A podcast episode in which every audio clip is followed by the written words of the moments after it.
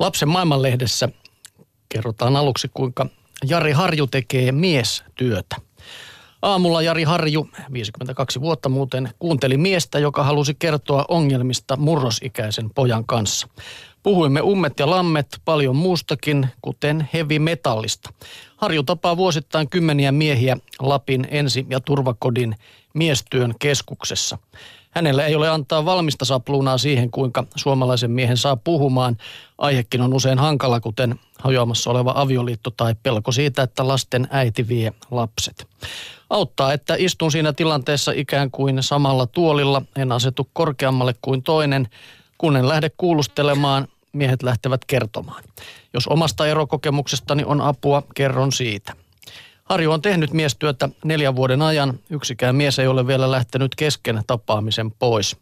Toisille miehille Harju ojentaa kolmen vartin tapaamisen aikana talouspaperirullan.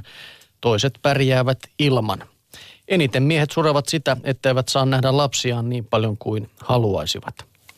Rovaniemeläinen Harju on tehnyt psykiatrista työtä lasten ja aikuisten kanssa yli 20 vuoden ajan. Koulutukseltaan hän on mielenterveyshoitaja. Ennen lähtöään hoitoalalle tai kuten kirvesmieskaverit lohkaisivat lapioimaan paskaa akkojen hommiin. Harju teki töitä rakennuksilla ja ehti hän käydä hotelli- ja ravintolakoulunkin. Kotitalousnumero oli aina yhdeksän.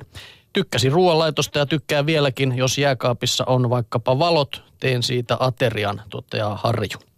Harjun isä ei herkistellyt, ei liioin. Isän isä Kotitöihin miehet eivät osallistuneet ja tunteita ei osoitettu.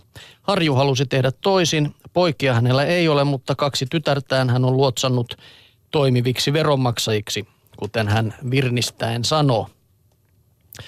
Kun Harju oli 47-vuotias, hän tuli ohjaajaksi Lapin ensi- ja turvakotiin. Äidit lykkäsivät 190-senttisen körillään kouriin pieniä vauvojaan. Niitä Harju pyöritteli ja mietti, että voisi ehkä olla mallina nuorille isille, jotka katselivat vierestä. Nyt Harju on mielissään aina, kun näkee nuoria isiä pukkaamassa ylpeinä lastenrattaita kadulla. Se ei ollut tavallinen näky vielä jokin aika sitten. Isällä on iso rooli siinä, millaisen mallin hän pojalleen antaa. Se voi olla myös lupa käyttäytyä eri tavoin kuin itse on käyttäytynyt, Harju sanoo. Jäädäänkö me miehet isien saappaisiin vai astutaanko niistä pois? Siitä on kysymys, toteaa Jari Harju lapsen maailmassa. Se on vähän niin kuin hän joutuu tämmöiseen venäläistyyppiseen uimakouluun, että suoraan vaan sitä kuule siitä vauvoja käsittelemään sitten vailla sen kummempaa kokemusta. Mutta mä väittäisin kyllä, että toi on eh, niin kuin miehille aika iso askel, millaisen tavallaan asennemuutoksen miehet on joutunut viime vuosikymmeninä kokemaan siitä sanotaanko sodan jälkeisen sukupolven isäroolista. No siitä kun lähdetään, niin kyllä. et, et mun, mun mielestä kaikki kunnia niin kuin ehdottomasti se ei varmasti ole Ja siinäkin on jo uutta se, että miehet lähtevät edes puhumaan jonkun kanssa. Niin, ajattele, monta asiaa täytyy omaksua. Kyllä. No kotilieden Marja Malinen puolestaan on sitä mieltä, että aina kannattaa juhlia. Juhlia on monenlaisia, on pönöttäviä vastaanottoja, joihin tärkeät ihmiset kokoontuvat parhaimpiinsa pukeutuneina velvollisuudesta näyttäytymään ja edistämään hyvää asiaa tai omaa uraansa. Joskus tällaisissakin juhlissa on hauska tai ainakin mieltä ylentävä tunnelma. On hilpeitä ja herkistäviä perhejuhlia, syntymäpäiviä, kihlajaisia, häitä, ristiäisiä, valmistujaisia ja hautajaisia. On rentoja juhannusjuhlia ja tupaantuliaisia, Joskus juhlitaan vallattomasti, joistain opiskeluajan kemuista ei jäänyt edes muistikuvaa. Täytin kesällä pyöreitä vuosia, niin pyöreitä, että olin jo päättänyt, että enää ei syytä juhlaan ole. Merkkipäivän lähetessä ajattelin, että on kai sydämen vierimmäiselle lähipiirille jotkut kalaasit pidettävä. Onneksi pidin. Oli ihana tuntea kuuluvansa johonkin. Saada vahvistusta sille, että minua rakastetaan. Lopulta päädyin pitämään toisetkin juhlat. Kutsuin joukon minulle tärkeitä ja läheisiä naisia juhlimaan kanssani. Kilistimme maljoja, söimme, nauroimme ja pyyhimme silmäkulmia. Kukkeimmillaan pörhistelevä puutarha täyttyi iloisista äänistä, kun pitkästä aikaa toisensa tapaavat ystävät vaihtoivat kuulumisia. Pidettiin puheita, luettiin runoja ja laulettiin serenaadeja. Lippukin liehui kesäillassa. Minulle – Parasin pöytiin terapian enäliinojakin, sillä elämä ei aina ole yhtä juhlaa. Lasse Pöystin monologi Bengt Alforsin näytelmässä Mies, joka kieltäytyi käyttämästä hissiä, kertoo papparaisesta, jonka ainoaksi ystäväksi äidin ja koiran kuoltua jää hissi. Vaihtelua arjen yksitoikkoisuuteen mies saa kuokkimalla tuntemattomien ihmisten häissä ja hautajaisissa. Jokainen tarvitsee elämäänsä myös juhlaa. Aina ei juhla ole kuitenkaan iloinen. Murheellinen juhla on herkistävä kokemus, jonka juhlallisuuden lapsikin aistii. Ystäväni oli polvenkorkuisena naapurin emännän siunaustilaisuudessa. Vieläkin hän muistaa, miten ihana kokemus juhla oli. Hän ei ollut koskaan nähnyt mitään kauniimpaa kuin koreasti vekattu, kukin päällystetty arkku kotikirkon alttarilla. Ihana musiikki, laulut, hyvä ruoka ja juhlatunnelma jäivät ikuisesti mieleen. Siinä oli melko monenlaisia juhlatunnelmia. Mm. Merja Malinen käynyt läpi. Tunnelmaa itselleen. Eikä ajattelin sitä kirkkoa juuri, että miten kirkossa voi kyllä olla hieno, hieno tunnelma ja se voi lastakin koskettaa. Aivan varmasti. Se ei pelkästään ole tylsää ja itketään ja huudeta, että koska pääsee pois. Niin. Riippuu tietysti iästä ja lapsesta. Niin ja tilanteesta. Kuitenkin.